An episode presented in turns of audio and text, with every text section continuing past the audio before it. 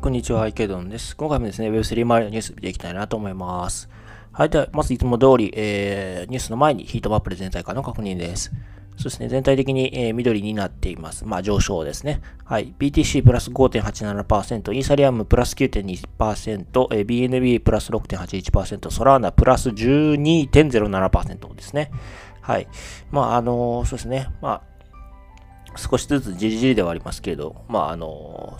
上昇してる感じですかね。まあ、先日、あの、パウエルさん、えっ、ー、と、FRB のパウエル議長の、まあ、議会証言を、まあ、無事通過したということで、まあ、一旦は、あまあ、上昇傾向というか、まあ、じりじり上がってるかなというふうな感じですね。まあ、ただマクロで見たときには、まあ、全然、まだ利上げはこれからも続いていきますし、あとスリアルズキャピタルとかセルシウスとか、そういった問題はまだ全然解決されてはいないので、あの、ガクンと落ちる可能性がまだまだあるかなとは思いますが、まあ、一旦一つの危機をくぐり抜けて、まあ、じりじりと上がってるという展開かなというふうに思います。はい。では、まず一つ目ニュースですね。えっと、こちら、朝起きて非常にびっくりしたニュースでした。えっと、まあ、ブロックチェーン、レイヤー1のブロックチェーン、ソラーナを開発しているソラーナラボですね。まあ、こちらが Web3 特化型のスマートフォンをリリースしますということですね。名前は SAGA と言います。SAGA ですね。はい。まあ、ちょっと本当にびっくりしましたけれども。はい。で、中身なんですけども、えっと、Android OS を利用するスマホみたいですね。はい。で、えっ、と、まあ、NFT マーケットプレイスとか、あと DEX を搭載するとか、そういう特徴を持っているということですね。はい。で、まずは、えー、米国、カナダ、イギリスの予約を受付開始し、まあ、100ドルのデポジット、USDC をさ、まあ、デポジットが必要ですと。で、価格は約1000ドルなので、まあ、日本円で10万円ぐらいですかね。10万、13万ぐらいですかね。で、出荷は2023年の初頭。まあ、あと半年以上ありますね。はい。で、まあ、ソラナラボはですね、現在の Web3 アプリはスマホ向けでないので、まあ、モバイルユーザーのために開発していると指摘ということで、Web3 をモバイル端末に導入するために、ソラナモバイルという子会社を設立しましたということですね。で、まあ、その、今回、サガ、まあ、このスマートフォンは、その最初のプロダクトとなって、まあ、ソラナモバイルは開発者向けに、モバイル対応のソラナブロックチェーン DApps ツールキットソラナモバイルスタックを提供ということですね。あとは今後は DAP ストアもリリースする予定だということですね。なんか多分ソラナの、まあ、ラボの考え方はやっぱりその、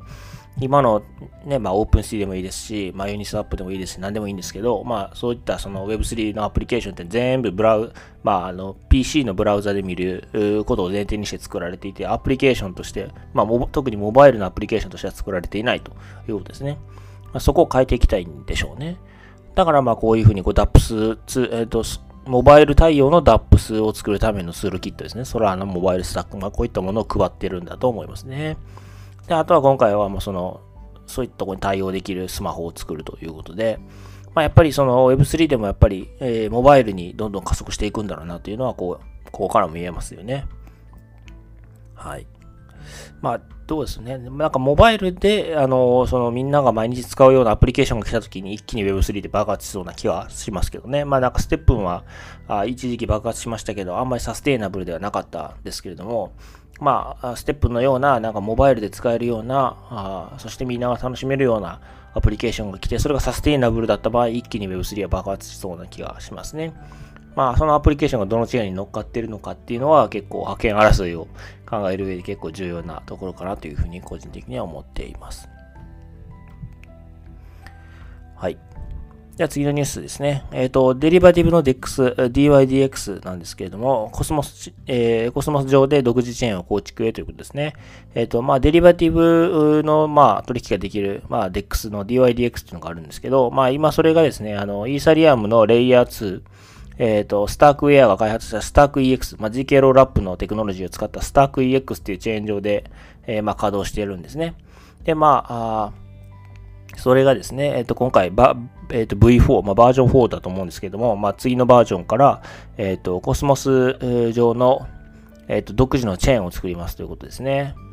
はい。まあ、コスモスっていうのはですね、コスコスモス SDK っていうのがありまして、コスモス Software Development Kit っていうんですけど、まあそれを使ってですね、あの、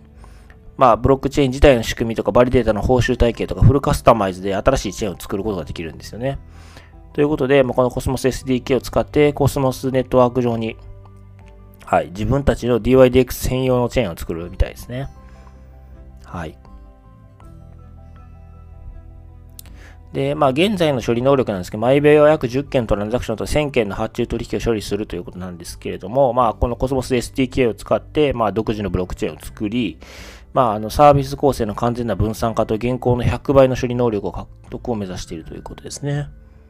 まあ、だから多分この今使ってるスタック EX、GK ロールアップのスタック EX は多分そのある程度中央集権化されていて、あと処理能力が乏しいと、まあ多分 DYDX 側は思ってるんでしょうね。だからそれを開発するためにコスモス側でコスモス SDK を使ってコスモス上で作りますというふうに宣言しているみたいですね。はい。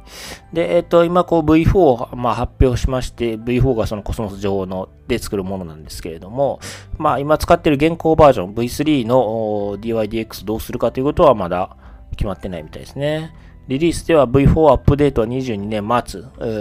オープンソース化予定とされており、まあ、あと6ヶ月ぐらいですね。で、V4 は今後数ヶ月でローンチ予定と認めているということで、まあ、ただ、現行バージョンの扱いは現時点では決定されていないということですね。廃止されるのか、そのまま置いとくのかわからないというところですね。まあ、あの、このニュースが一つこう具体例になり、まあ、実際には載ってないんですけど、なりそうかなと思うのは、こういうふうにこう、最初ローンチをしたチェーンの、その何かしら処理能力、スループットとかに問題を感じて、こう、例えばチェーンを入れ、乗り換えるとか、そういったことで今後結構起きるんじゃないかなというふうに個人的には思ってるんですよね。まあ実際はこれあの、コスモス SDK をつく使って V4 を作るって言ってますけど、V3、現在、現行バージョンをどうするかってまだ何も、あの、宣言してないので、乗り換えなのか、あの、なんか並列して開発していくのか、そういうことはまだわからないんですけれども、でもこういうふうにこうチェーンを乗り換える、チェーンを移動する、こういった行為っていうのはすごく、え今後行われてくるんじゃないかなと思うんですね。今まではやっぱりイーサリアムが大きいエコシステムを持ってて、もうほとんどそこで作るのがまず第一選択肢みたいなイメージでしたけども、そういう時代は結構終わりを迎えつつあるからというふうに思いますので、まあこう、今までイーサリアムで作ってたけど、まあ他にいいチェーンが出てきた、もしくはいい仕組みが出てきたっていうえー、まあ、今回のこう DYDX のようなケースで、まあ、新しいチェーンにこうどんどん進出していく、もしくはこう完全にチェーンを乗り換えてしまうっていう事例は今後もよく出てくるんじゃないかなというふうに個人的には思います。はい。では次のニュースですね。えっ、ー、と、A6Z ですね。アンドリーセン・ホロイツ NFT ゲームプラットフォームの31億円調達を主導ということで、えっ、ー、と、今回調達したのは、えっ、ー、と、NFT ゲームプラットフォームのクリプトイズというみたいですね。クリプトとトイズ、おもちゃを多分つなぎ合わせたクリプトイズっていうものみたいですね。はい。で、えっと、まあ、アンドリーセン・ホロイツがこのラウンドを主導して、アニモカ・ブランズ、ダッパー・ラオスなどが、まあ、参加しているということですね。はい。で、このクリプトイズは、まあ、このユーザーが収集可能な NFT トイ、まあ、NFT のおもちゃですね。で、プレイトゥーアンゲームに参加できる、まあ、プラットフォームですということですね。で、えっと、今年の夏以降にプラットフォームをローンチする予定だということですね。はい。まあ、そうですね。まあ、あの仮想通貨市場は、まあ、あの、冬の時代に入ってるわけですけれども、やっぱり、あの、こういう大きな VC は依然として、まあ、活発に投資してますし、まあ、いけると思ったところには結構大胆に行動をまだまだしてますよね。だからやっぱり、こう、淘汰の時代が進んでるんだろうなというふうに思いますね。この冬を超えられたものが、まあ、次の春を謳歌できるっていう、そういうイメージかなというふうに思っています。はい。では次、ちょっと固めのニュースではありますが、金融大手シティ、えー、仮想通貨企業メタコと提携ということで、えっ、ー、と、シティ、まあ、投資銀行とか商業銀行とか持ってる、あの、まあ、世界でも有数の金融グループですけれども、アメリカを中心とした金融グループだったと思うんですけれども、あ、アメリカじゃなかったかもしれないですね。ごめんなさい。えっ、ー、と、はい。まあ、世界的に有名な金融グループですけれども、えっ、と、まあ、スイスの暗号資産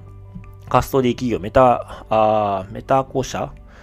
と、まあ、提携をしまして、機関投資家向けにデジタル資産のカストディプラットフォームの開発と試験運用を行うということですね。まあ、だから機関投資家がそのデジタル資産を管理するための、まあ、その、プラットフォームを作るということですね。で、あの、具体的にはこのメタコのデジタル資産統合システム、ハーモナイズというものをシティの既存のインフラに統合するということですね。で、まあ、これによって機関投資家は自分たちのデジタル資産を管理しやすくなるということですね。はい。まあ結構は地味なニュースですけど、こういうのって結構大事かなと思ってまして、機関投資家が参入できる環境ができることによって、まあ機関投資家が参入してきて、大きなお金が市場に流入してくることになると思いますので、あの、地味ですけど、こういうニュースって結構大事なのかなと、個人的には思っています。はい。では、あの、今回はこちらで終わりたいなと思います。よろしければチャンネル登録、フォロー、それから高評価の方をお願いいたします。はい。では、お疲れ様です。